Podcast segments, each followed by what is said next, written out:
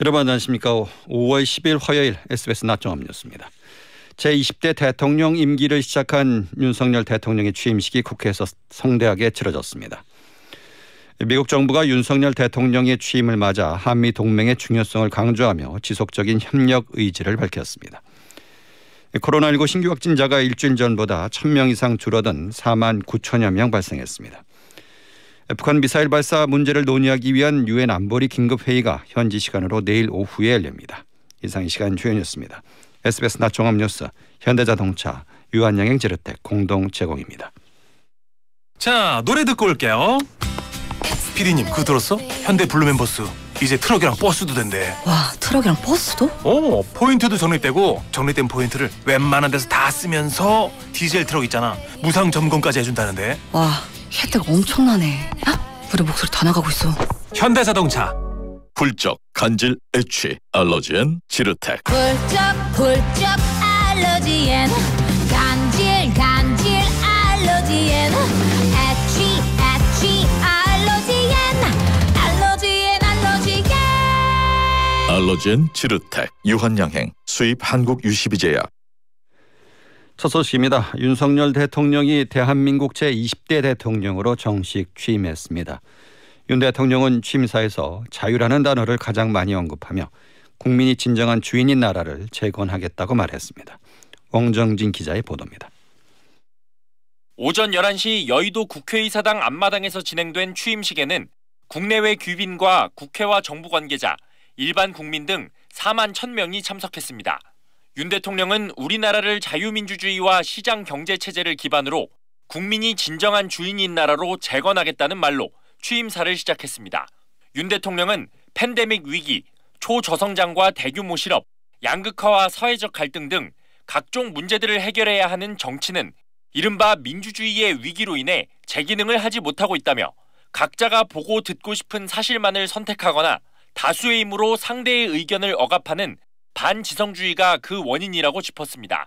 그러면서 이 어려움을 해결해 나가기 위해 보편적 가치인 자유의 가치를 제대로 정확하게 인식하고 재발견해야 한다고 말했습니다.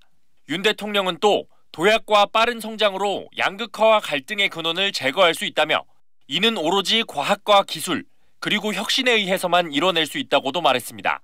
대북 정책과 관련해선 북한이 핵 개발을 중단하고 실질적 비핵화로 전환한다면 국제사회와 협력해 북한 경제와 주민 삶의 질을 획기적으로 개선할 담대한 계획을 준비하겠다고 밝혔습니다.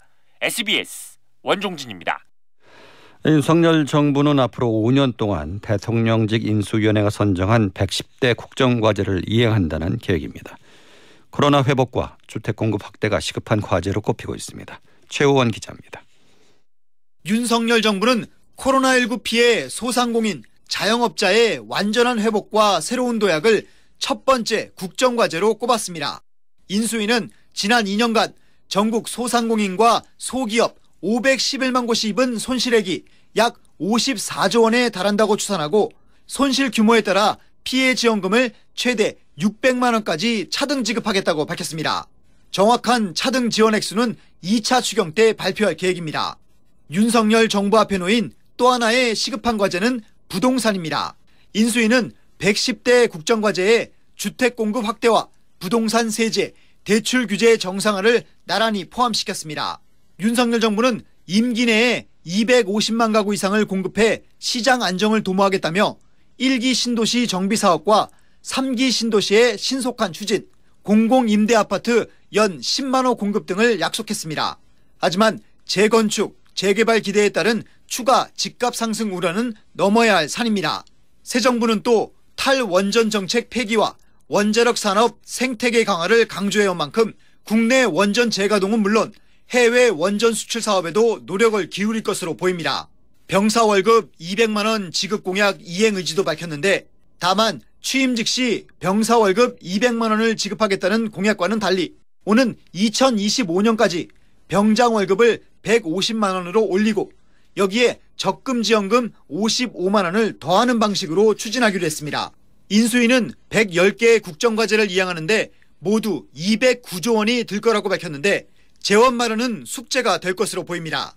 지난해를 제외하곤 3년 연속으로 세수가 감소해온 데다 대규모 코로나19 손실 보상 등으로 예산 지출 구조조정 또한 쉽지 않은 상황이기 때문입니다. SBS 최원입니다.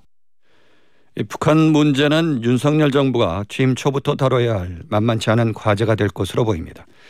북한이 갈수록 핵 위협을 노고라 하기 있기 때문입니다. 안정식 북한 전문 기자의 보도입니다. 북한은 올해 초부터 각종 미사일을 10여 차례 발사하며 무력 시위를 계속하고 있습니다.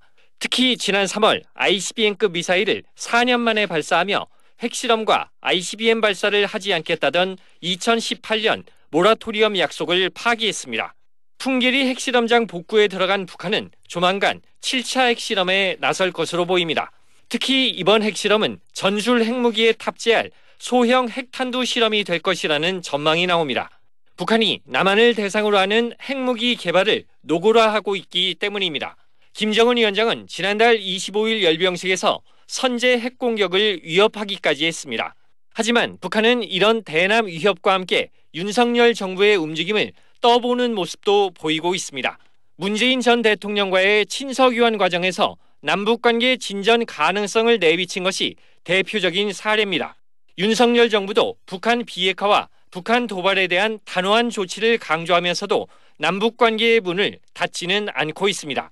북한이 핵 개발을 계속하는 한 남북관계 진전의 한계가 명확하지만 5년의 임기 안에 남북이 가능한 수준에서 관계 진전의 계기를 마련할 수 있을지 주목됩니다. SBS 안정식입니다. 윤석열 정부는 여소야대 국회 상황에서 출범하게 됐습니다. 새 정부가 추진하려는 각종 개혁 과제는 대부분 국회 동의가 필요해 협치가 필수적이지만 쉽지만은 않을 것이란 분석입니다. 김범주 기자입니다. 여당인 국민의힘은 109석, 야당인 민주당은 168석. 정권 교체와 함께 여소야대 정국이 된 건 1997년 김대중 전 대통령 당선 이후 두 번째입니다. 당시 국무총리 인준 표결을 야당인 한나라당이 협조해주지 않아서 김종필 국무총리가 설이라는 꼬리표를 6개월 가까이 달고 있어야 했습니다.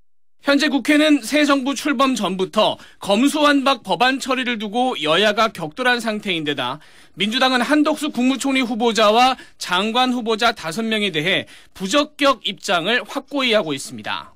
윤석열 대통령과 국민의힘도 민주당이 내각 구성에 협조하지 않으면 장관 임명을 강행하겠다는 뜻을 내비치면서 강대강 대치가 풀릴 기미는 보이지 않습니다. 하지만 새 정부의 안정적 국정 운영을 위해선 야당의 협조, 즉 협치가 필수적입니다. 당장 30조 원 규모 2차 추경안 통과에 국회 동의가 필수인데다 대선 공약인 여성가족부 폐지 등을 포함할 정부조직법 개정, 그리고 110개 새 정부 국정과제 이행 등은 민주당 동의 없이는 첫발 떼기조차 쉽지 않습니다. 그래서 윤석열 정부가 소상공인 피해 지원을 위한 추경 등 비교적 협조가 가능한 쟁점부터 먼저 야당과 소통에 나서면서 협치의 실적들을 쌓아가야 한다는 지적이 나옵니다. SBS 김범주입니다. 네, 미국 정부가 윤석열 대통령의 취임을 맞아 한미 동맹의 중요성을 강조하며 지속적인 협력 의지를 밝혔습니다. 네드 프라이스 국무부 대변인은 한미는 공동의 이익과 가치를 기반으로 한 지속하는 동맹이라고 강조했고 존 커비 국방부 대변인은 핵심 동맹국인 한국의 새 정부와도 협력하기를 고대한다고 강조했습니다. 한동훈 법무장관 후보자에 대한 국회 인사청문회는 오늘 새벽까지 이어졌습니다. 윤석열 대통령 최측근 인사답게 청문회는 17시간 30분 동안 이어졌지만 청문 보고서 채택은 무산됐습니다. 강민호 기자입니다. 어제 오전 10시에 시작된 한동훈 법무장관 후보자의 인사청문회는 17시간 30분 동안 진행됐습니다. 증인신문과 여야 의원들의 보충 질의가 반복되면서 청문회는 오늘 새벽 3시 반쯤 종료됐습니다. 늦은 시간에도 여야의 팽팽한 신경전은 계속됐습니다.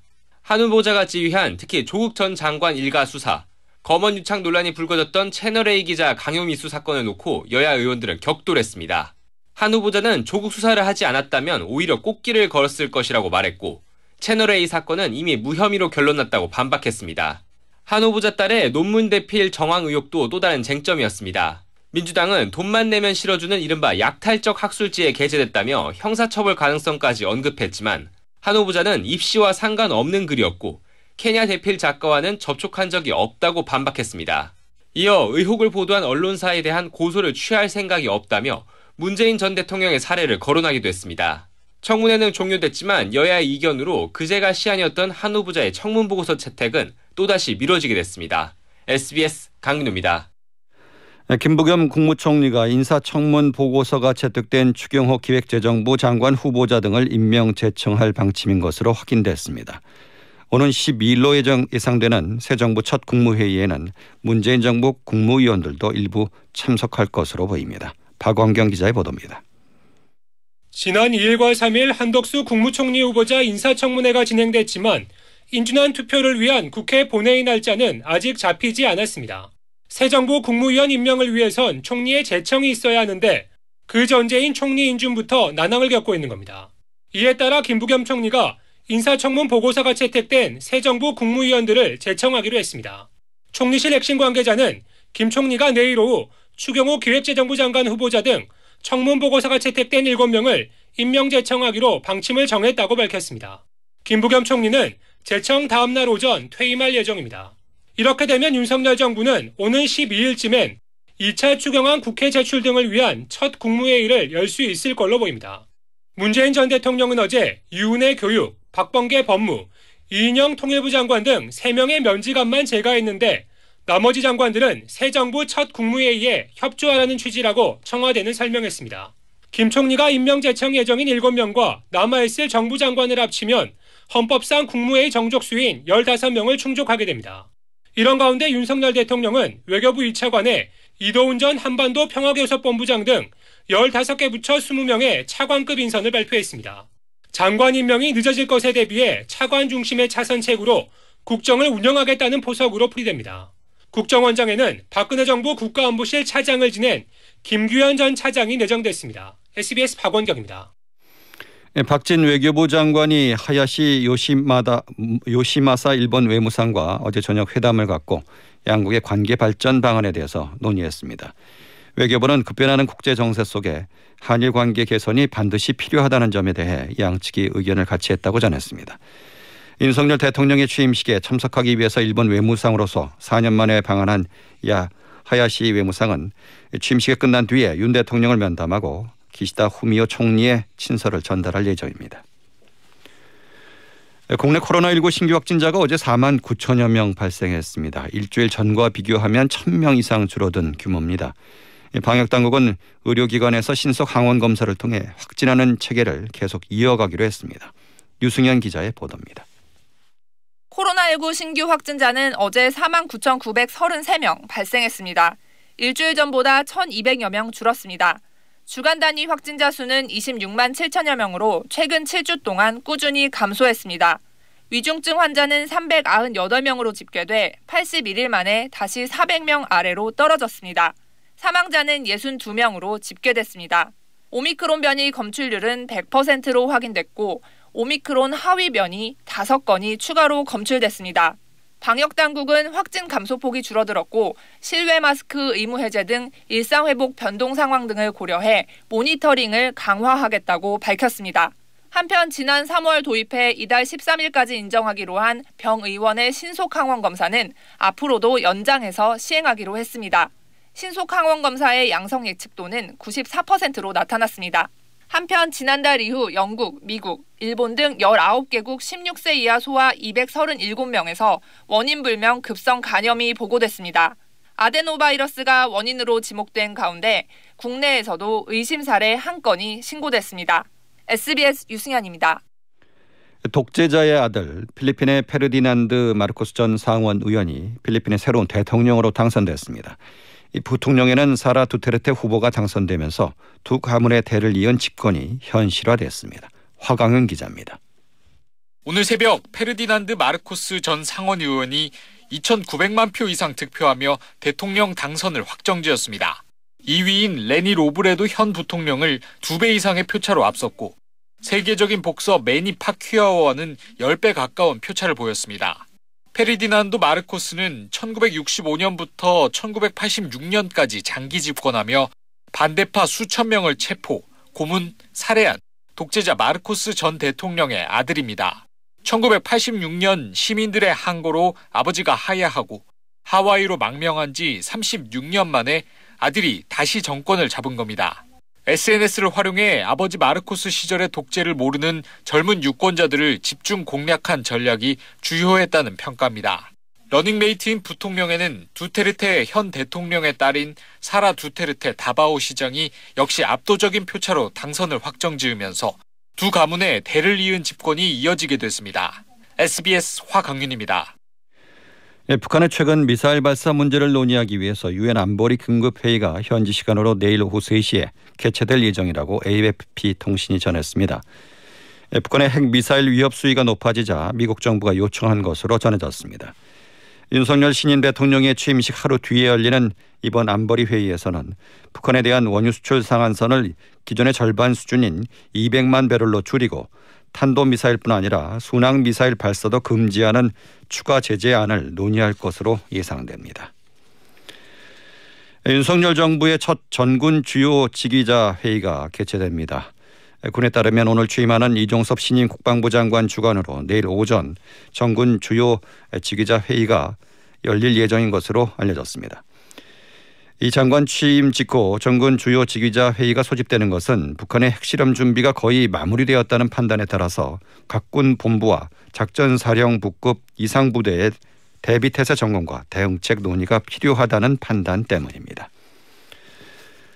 조 바이든 미 대통령이 현지 시간으로 9일 러시아의 침공을 받은 우크라이나에, 우크라이나에 무기를 신속하게 지원할 수 있도록 한 우크라이나 민주주의 방어 무기 대여법 2022에 서명했습니다. 무기 대여법은 1941년 나치 독일에 저항하는 동맹을 돕고자 프랭클린 루즈벨트 당시 미 대통령이 주도한 법으로 영국 윈스턴 처칠 총리의 요청에 따라서 성안이 됐습니다. 시황입니다. 주가가 하락하고 있습니다. 이 시각 현재 코스피 지수는 어제보다 21.63포인트 내린 2,589.18을 기록하고 있습니다. 개인이 2,417억 원 가량을 매수하고 있고 외국인은 1,984억 원, 기관은 568